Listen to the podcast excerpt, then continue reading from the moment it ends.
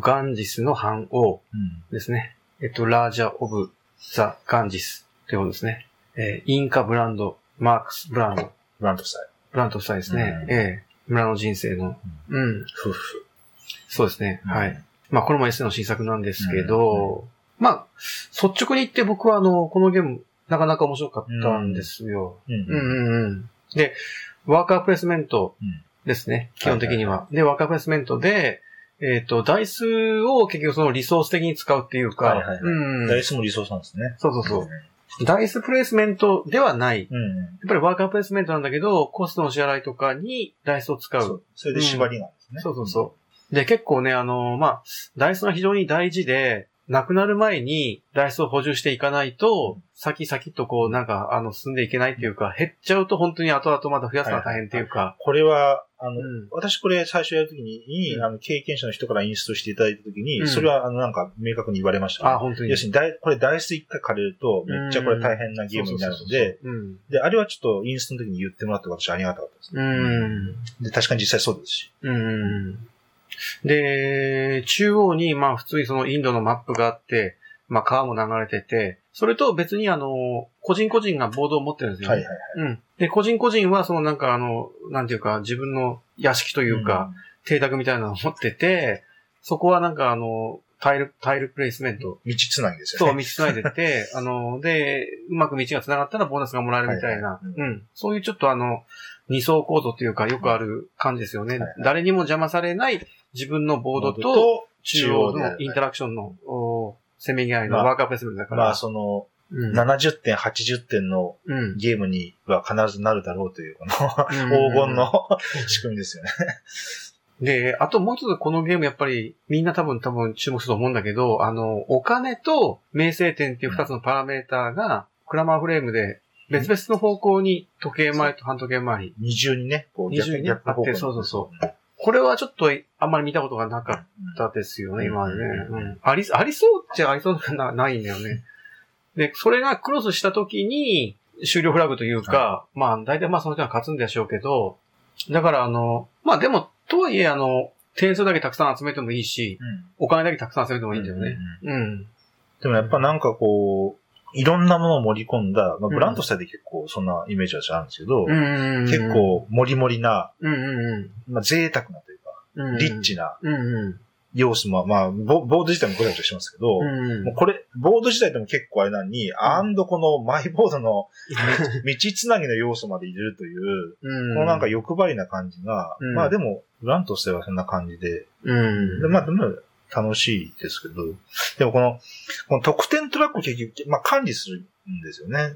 まあ、管理っていうか、うんうん、要するに、あるポイントに来ると、うん、ワーカーがもらえるとかっていうのがあるんで、うんうん、やっぱり、例えば、この10点まで来たらワーカーもらえるっていうのに、うん、9点で止まっちゃうよりは、うんうん、まあ、10点ちょうどまで行きたいじゃないですか。はいはい。っていうと、じゃあ、何点取れれば、ちょうどワーカーのところまで行けるか、でどうしようかなっていう、うん、まあ、やっぱり思考に、なると思うので、うん、なんていうか、そこはなんか、結構マニアックですよね。なんていうか、面白い部分としては、うん。でも、ここは面白くて。うん、で、名声点1点分が、お金のトラックだと2金分になってますね。うんはいはいはい、なので、要するに、1点もらうっていうのは、そのお金で言うと2金分に、まあ、値するんですよね。うん、そこら辺も考えて、うんまあ、たくさんお金を、得る方針でいくか、得点をたくさん取る方針でいくかと、うん。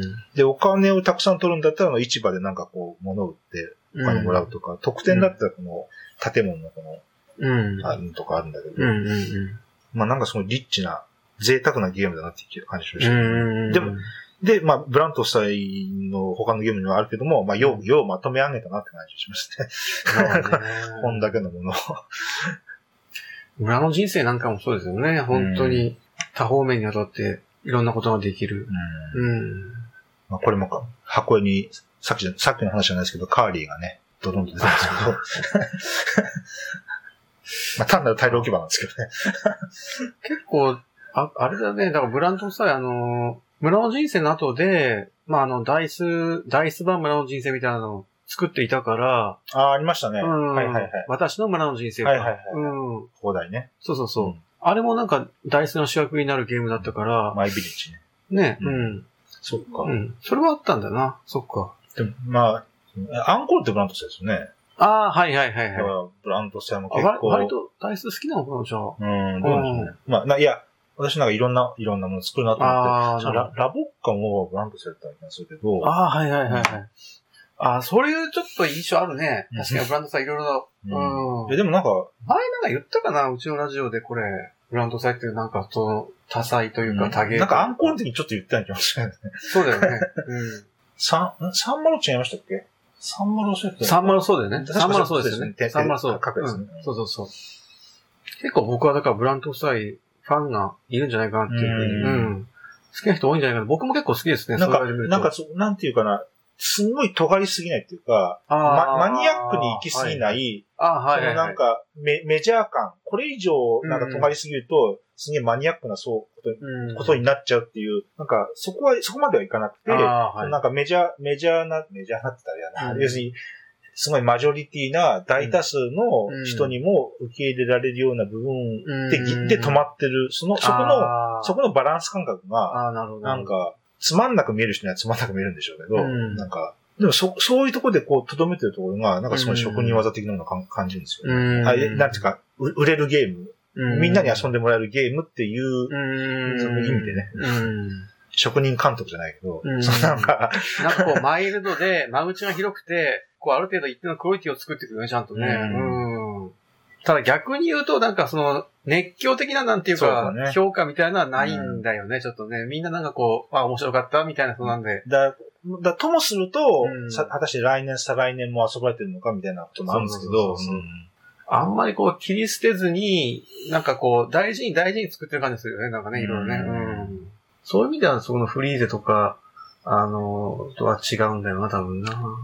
あとこの、これ、局地的なあれですけど、お金とこの、うん特典がカッチンとしたっていう、この二つの輪がカッチンとしたっていうのが、うん、ナイルの反乱ってゲームがあって、何でしたっけ、古いやつありますよね。ナイルの反乱どんなゲームだった私一回持ってきたうん、川が洪水になってなんか、畑になってみたいなのは。どんなゲームだったっけいや、まあいいんですよ。あれがこう、二つの特典がこう、得点タックの端と端がこう、だんだん、なんか動いてって、途中でこう、ガッチンとしたら、フラグになるっていうゲームをやったんですよ。ちょっと思い出せないなので、もうちょっとマニアックですけど、どんな作者とかはカーンだっけハーンだっけはいはいはい。ちょっとちょいフルのゲームがあって、これはまあ多分、うん、私はちょっとそういうのを思い出したんですけど、ナイルの反乱を。うん、この、トラックの片方からこう来てて、ぶつかったら、ゲームがっていうので、お、ナイルの反乱じゃんと思ったんですよ。やっぱりあるんだね、じゃあそういうね、洗礼は。ただ、全然違いますけどね。そのなんか、ぶつかったら、僕も一緒にやったんですか、それじゃあ。それはここで一回。UDA でやったんですか。全然覚えてないな。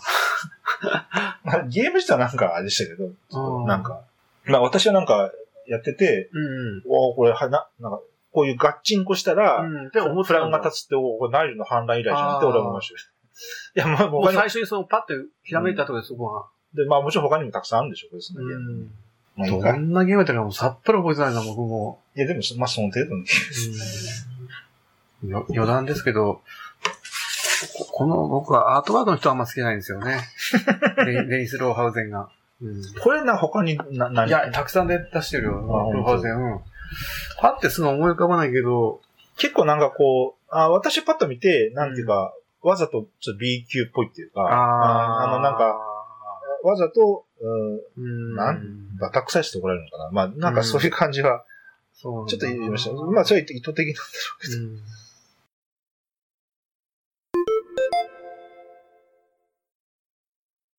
ど。はい、じゃあ次行きますね。老子敬服。はい今、ホビージャパンが、要するにその、まあ、これ同人ゲームですよね。前にね、ちょっと、同人ゲームっていう言葉も、まあ、あれなんですけど、ホビージャパンが、出す、今度。うん。で、キックスタート。そうですね。うん。やってて、最近ちょっと話題になってるゲーム。はいはい、そうです。うん。なんか、製品版7月って言ったかなジュライうん。ジューン、ジュライ。ああ、7月です、うん。ジュライって言ったかな僕はBGG のニュルンベルクのホビージャパンブースの人が、エリック・マーティの話してる動画見て、うん、確かそんなこと言ってるような気がする。うん。2月にまあ、キックスタートやってて、7月ぐらいに多分ジュライって言ってた気がしたんだけど、うん。で、元々は、まあ、ゲームマーケットで出た、はい、ホイゲームズっていう、うん。うん、種まきだっけな、はい、ホイゲームズっていうと。棒なんじゃないけど、まあ、豆の、そう豆ですね。うん。あれはあれで評価高くて、あれはカード、そう。ちっちゃいですね。うん。これはもう本格的な、なんていうか、ボードゲームというか、うん、ちょっと、うん。でですね、まあちょっとクレジットを先に言うと、作者が、ホイゲームズの、ゲームデザインが矢沢健太郎さん、うん。ホイゲームズの人ですね。うん、で、アートワークがプランE の山内隆さんという人。うん。うん、で、マニュアル構成が、春さんですね。はい。ということです。で、英訳ルールもついてて、この英訳ルールは西郷さんっていう。ああ、はい、はいはい。うん、この人もちょっとツイッターで、アカウント多分フォローされてる方もいるかなと思うんですけど、うん。うん、非常にゲームはしっかりしたゲームで、うん、結構デベロップに時間をかけたんじゃないかなっていうふうに、まあ僕は勝手に思ってるんですけど、うんうん、どんなゲームかっていうと、まあまあリソースマネジメントがまあ多分主役のメカニクスだと思うんですけど、うん、アクションプロットと、あ、そうですね。うん、リソースマネジメント、はいはいはいうん。でもリソースマネジメントって言っても、まあ出てくるリソースは結局お金とお酒っていうのがまあキューブで、黄色いキューブと青いキューブで一つあって、うん、で、あとまあお金。はいはい。お金をまあリソースと思っていいかなと思います、ねうん。あと軽服チップっていうのかな。うん。うんこれも一つちょっと肝なんですよね、このゲームね。まあそうですね。うん、タイトルにもなってますけど、うん。でそれをうまくやりくりしていって、点数を伸ばしていく、ということですよね、うん。うん。ちょっとこのゲームの特徴で一つ言うと、まあ、要するにまず自分がこう弟子を持ってるという。うん、うん。まあ、最初3人いるんですよね。うん、陳年とか、僕年人とか、はいはいはい、初期のやつですね。そう。うん、最初3人いて、うん、そういう弟子がいるのと別に、アクションカードみたいなの持ってるんですよ。はいはいはい。うん。手札として。うん、5枚かな、うん、うん。で、この5枚のアクションカードを、その弟子に割り振る。うん、要するにアクションカードと弟子が1対1対応している。うん。はいはい、うん、で、プロットするんですよね。うん、3人の弟子に1枚ずつ。はいはい、うん。だから、最初は3アクションできる。うん。うん。ということです。で当然人物を増やしていくこともできて、うん、弟子を増やすこともできて、で、増やせば、それだけアクションのできる数が増えていくという。そうですね。うん。ということですね。この弟子が、なんていうかパワーアップするっていうのかな、うん、必要なリソースとか払うことで、強くなる。はいはい。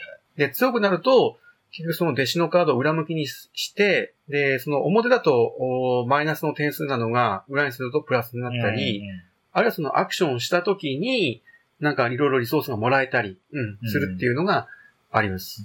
うん。じゃあ最終的には全部パワーアップした状態に しておきたいんです。しておきたいけど、まあなかなか、うん、まあ5ラウンドなんですよね。だから5ラウンドっていうのは短いですね。そうあっという間でなかなかそううまくいかない。うん、結構ねで人物を増やしたいんだけど。割と最初の表の人物っていうのはマイナス点スタート。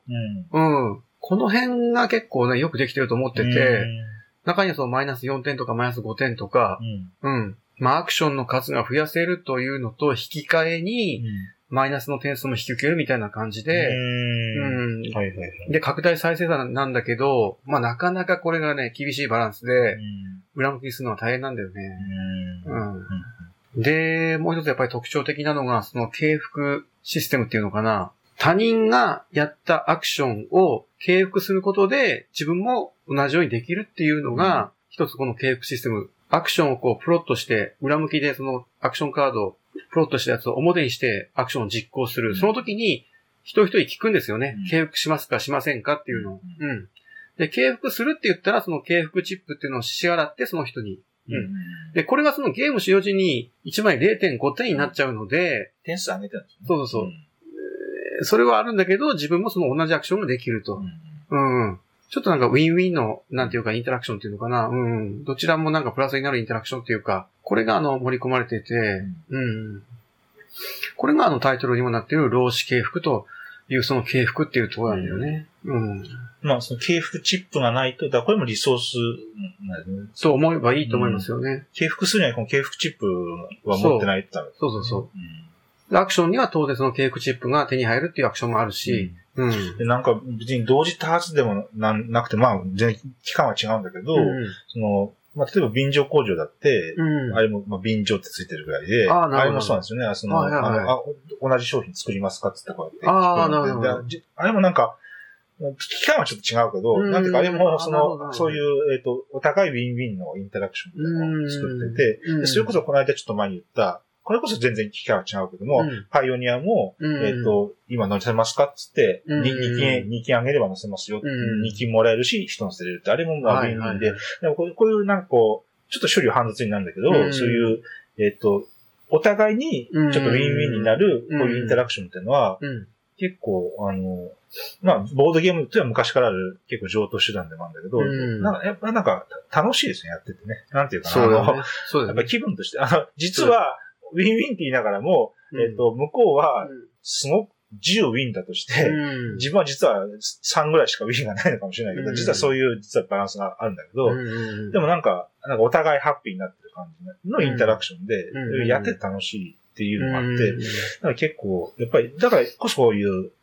新旧問わず今でもそういう今言ったようないろんなゲームに取り込まれてるんやるなと思うんですけどね。うん、結構ゲーム的には、そんなにリソースがたくさんあるわけでもないし、日本的な非常にそぎ落とされた、うん、シンプルな、そんなにモリモリじゃないっていうのかな、うん、ゲームなんだけど、しっかりそのリソースマネジメントの醍醐味は、味わえる、完成度の高いゲームだと思うんですよね。なんか、間延びとか冗長的なとこは、感じはあんまりしないと思うんですよね。そうだよね。そうだよね。うん、この前久しぶりにその3人でやった時に、なんかもうあっという間に終わってしまって、5ラウンドっていうのが、うん、本当にそのドイツゲームなんかだと、もうちょっとやりたいっていうところがあるんだけど、まあこれはもっとやりたいっていうか、まだ始めたばっかりじゃないのっていう感じで終わっちゃったぐらいで。腹八分どころじゃないんですね。そう。うん。それはすごいな。うん。あとアートワークの僕はこのゲーム大好きで、まあ今、まあね、今度、ホビージャパン版が出るので、うん、まあこれはアートワーク一新されるんですけど、うんうんうん、それはそれでまあ素晴らしいんですけどね、うんうんうん、兵庫之助っていう方かな、確かデザインされてるのアートワークね、うん、でこっちのその僕は初版のアートワークもすごく味があって、うんうん、とぼけた感じの弟子たちで、これは表面弱い方はまあ弱そうなんだけど、パワーアップするとすごくなんか強くなるんだよね、なんか集中線が、そう集中線がついてる、うんピカーって。そうそうそう。このなんかね、ギャップというか、あれも一つ楽しみなと思ってて。うん、で、まあ、アイコン統一されてて、まあ見やすいし。そう。うん。うん、あとあれですね、なんか、使ったこの人とかがなんか、ちょっと一回こうなんか、脇に行くんでしたっけ？そう。うん。一番その、右端の人は休むっていうか、はいはいはいはい、一回休みってことですね、要するにね。はいはいはい、うん。これもなかなか憎いですよね。うん。だから意味があるんですね。うん、そう。はいはいはい、うん、弟子の並び方にちょっとね、意味があるんですね。うん。これは毎回そのフェーズでね、順番は自由に変えれるんですけど、まあそういう考えて、じゃあ順番、並べてくださいってことですよね。うん。うん、まあ非常にいいゲームだと僕は思うんで、ぜひ今まだキックできるね、バックできると思うんで、うん、興味ある方はやられてみてはどうかなと思います。うん、はい。うん。ルールはちょっと変更されてるかどうかが僕は非常に気になるところなんだけど。分かってないんですか？どうなの？僕はちょっとよく調べてないんですよね。まあ、よりブラッシュアップしたようなことなんです。まあ、だテーマこそこういうちょっとカンフーだけども、はい、ここのメカニクスは非常にユーロですよね。そうそう、うん。本当にピュアユーロ。うん。で、一つちょっと苦言を呈すると、ちょっとルールブックっていうか、説明書が、3枚、表裏の3枚もの、はい、6ページ要するに、うんうん。で、これ1枚1枚単独なのが、ちょっと僕は見にくいですね。ちょっとページ数読みにくい。うん、そう。普通の冊子型の方が僕はありがたかったんだけど、うん、それどうなんですか？うん、まあこれは個人の感想ですけどね。うん、まあでも創作ゲームとしてもまあ非常に立派ですよね。そう。うん。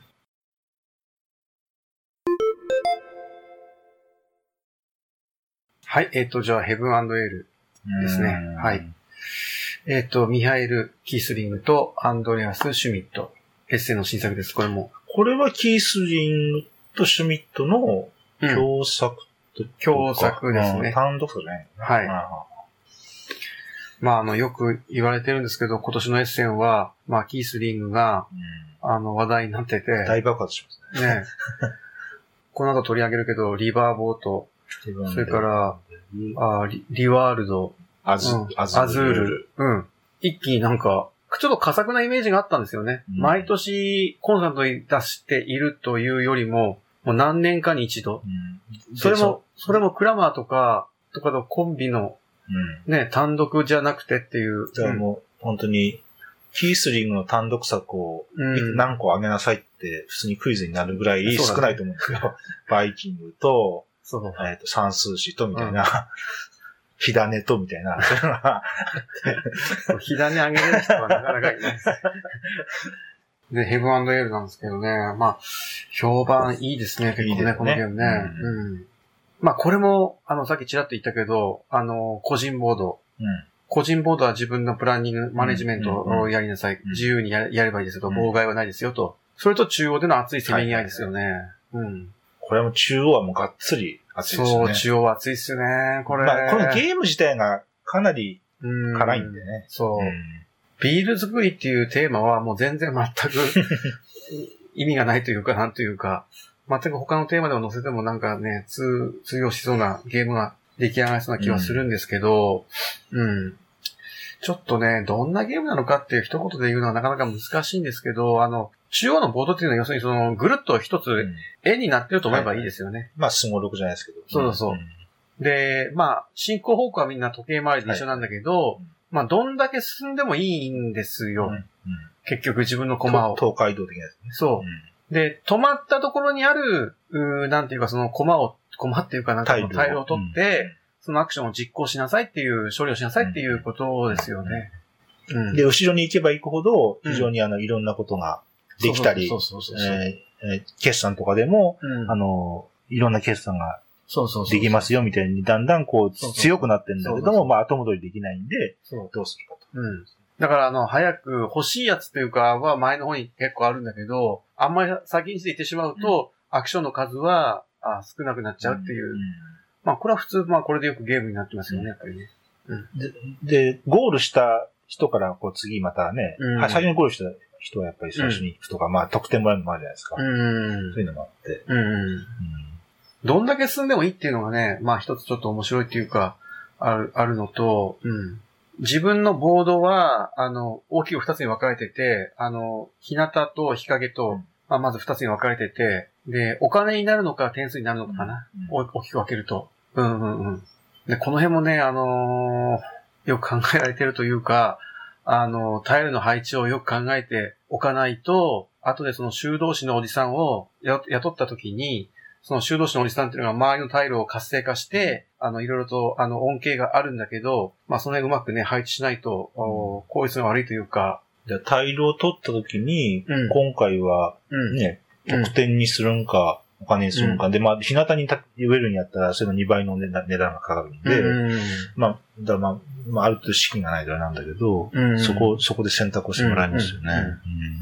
うん、で、このゲーム一つね、シビアに感じるのは、決算のマーカーっていうのは紫色のね、丸いマーカーがあって、で、このマーカーが非常にその一つ大きな肝になってて、で、基本的にはその、一回限りなんだよね、なんていうかそのアクティブになるのが。うんこの決算のこのマーカー使って、いろいろ活性化したら、基本的にはもうその決算は二度とできないので、うんはいうん、10ジャンルぐらいかな。まあ、ボードのこの左端のところにあるんですけど、そう今回はこの決算で一回やるとはそうですね。そう。一回なんか麦で決算をするって言ったら、もう麦で決算はできないんですよね。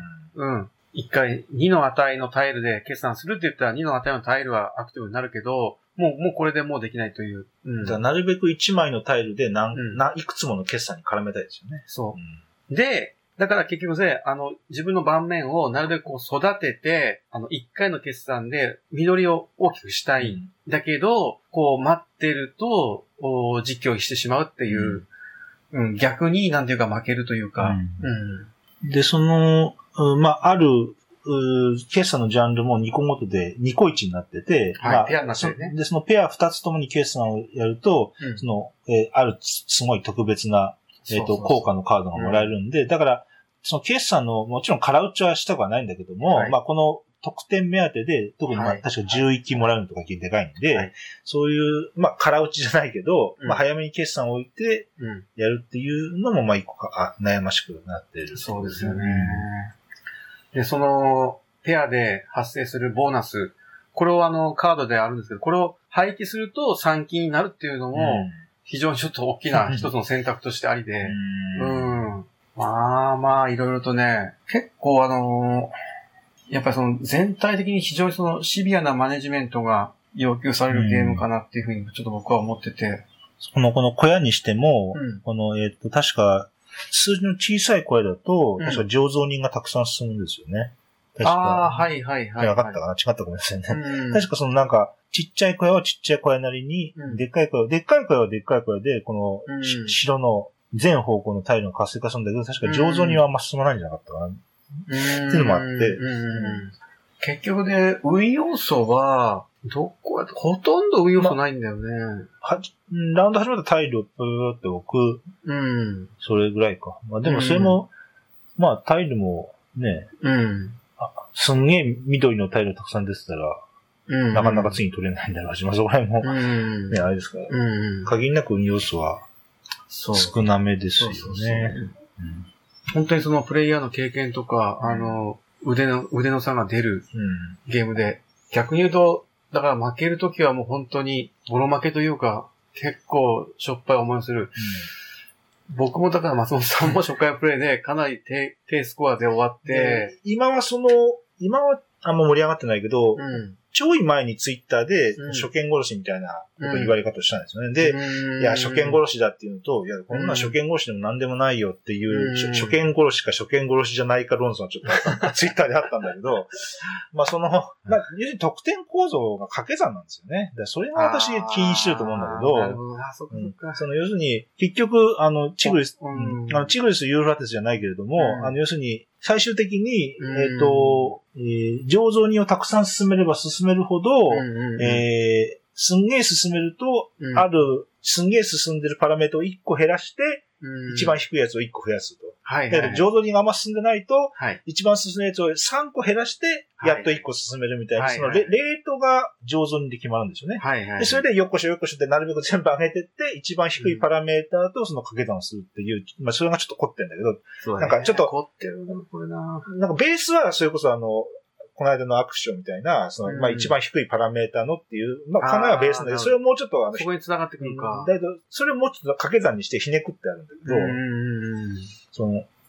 だけど、でも掛け算であるがゆえに、うん、私まだ一回しかやってないんであれなんですけど、うん、私がやった時は、水色のこのウォーターのタイルが全然取れなかったんですよ。うん、なので、この水のリソースが足引っ張って、うん、全然、パラメータがいかなくって、はい、青い人は進まなかったっていう感じ、うん、取れなくって、だからうん、こいつを、青のパラメータを結局上げるために他の人全部使っていかなきゃいけなくなっちゃって、うん、で、ほんと12点やったか15点ぐらいやったんですよ、トラックがね。この樽の僕たちと無理にして。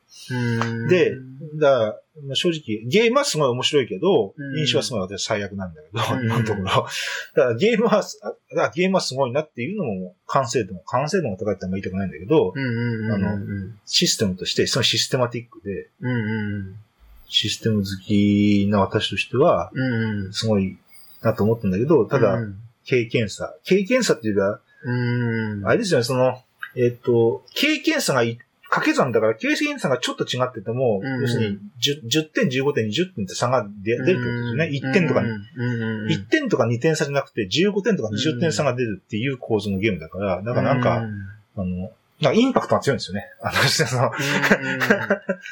やっぱり1点差、2点差っていうよりも、20点差、30点差っていうのが、そうだよね。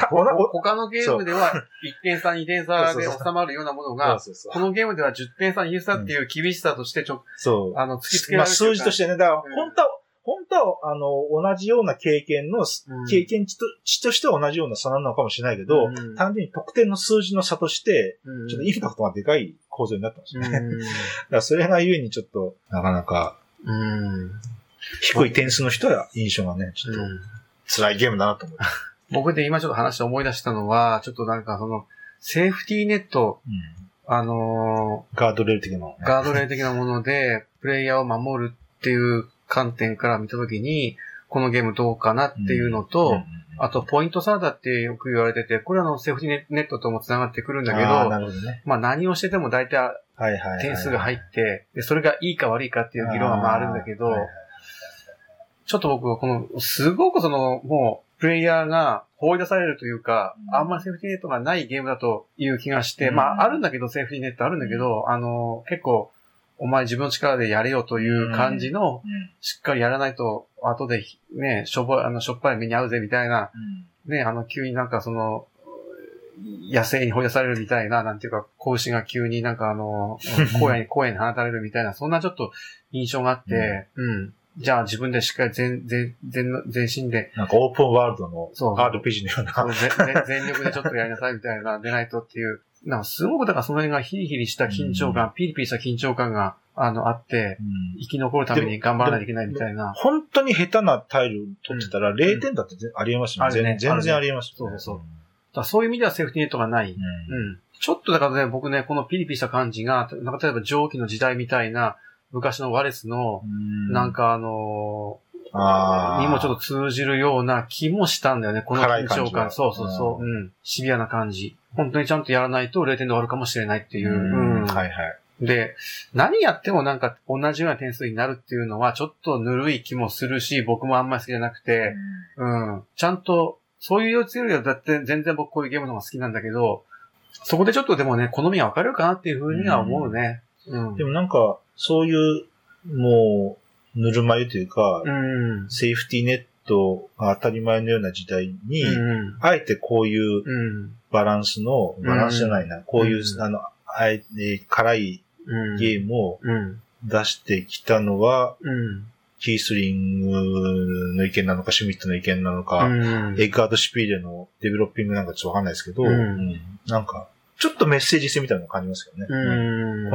こういうゲームもあっていいんじゃないのみたいな。うん、最近ちょっとぬるくないみたいな。そうそうそう。でも、アズールも結構辛いんですよね。あれも。ああ、アズールもシビアだね、結構、ね。あれもがっつりいらないタイルを押し付けて、普通にドドドンってマイナス点食らわせられるんで。割とキースリングってなんか、その優しいような、感じで、実は結構シビアな、ただね、やっぱりゲームって本来そうあるべきじゃないかっていう気もするね。うん。やっぱプレイヤーの意思判断がしっかりその得点なり何なりに反映されるっていうのが面白いんであれば、こういうのは理想形ですよね、やっぱりね。うん。反映されてるっていう感じがね、やっぱりありますよね。いいも悪いもね。そうだね。やっぱりその、何やっても点数になるし、どうやっても点数になるっていうのは、ちょっとまあ、そこまで、それをセーフティーネットっていうのもおかしいと思うし、うん、正しいセーフティーネットなのかどうかっていうのはね、ちょっとね、そこが、うん、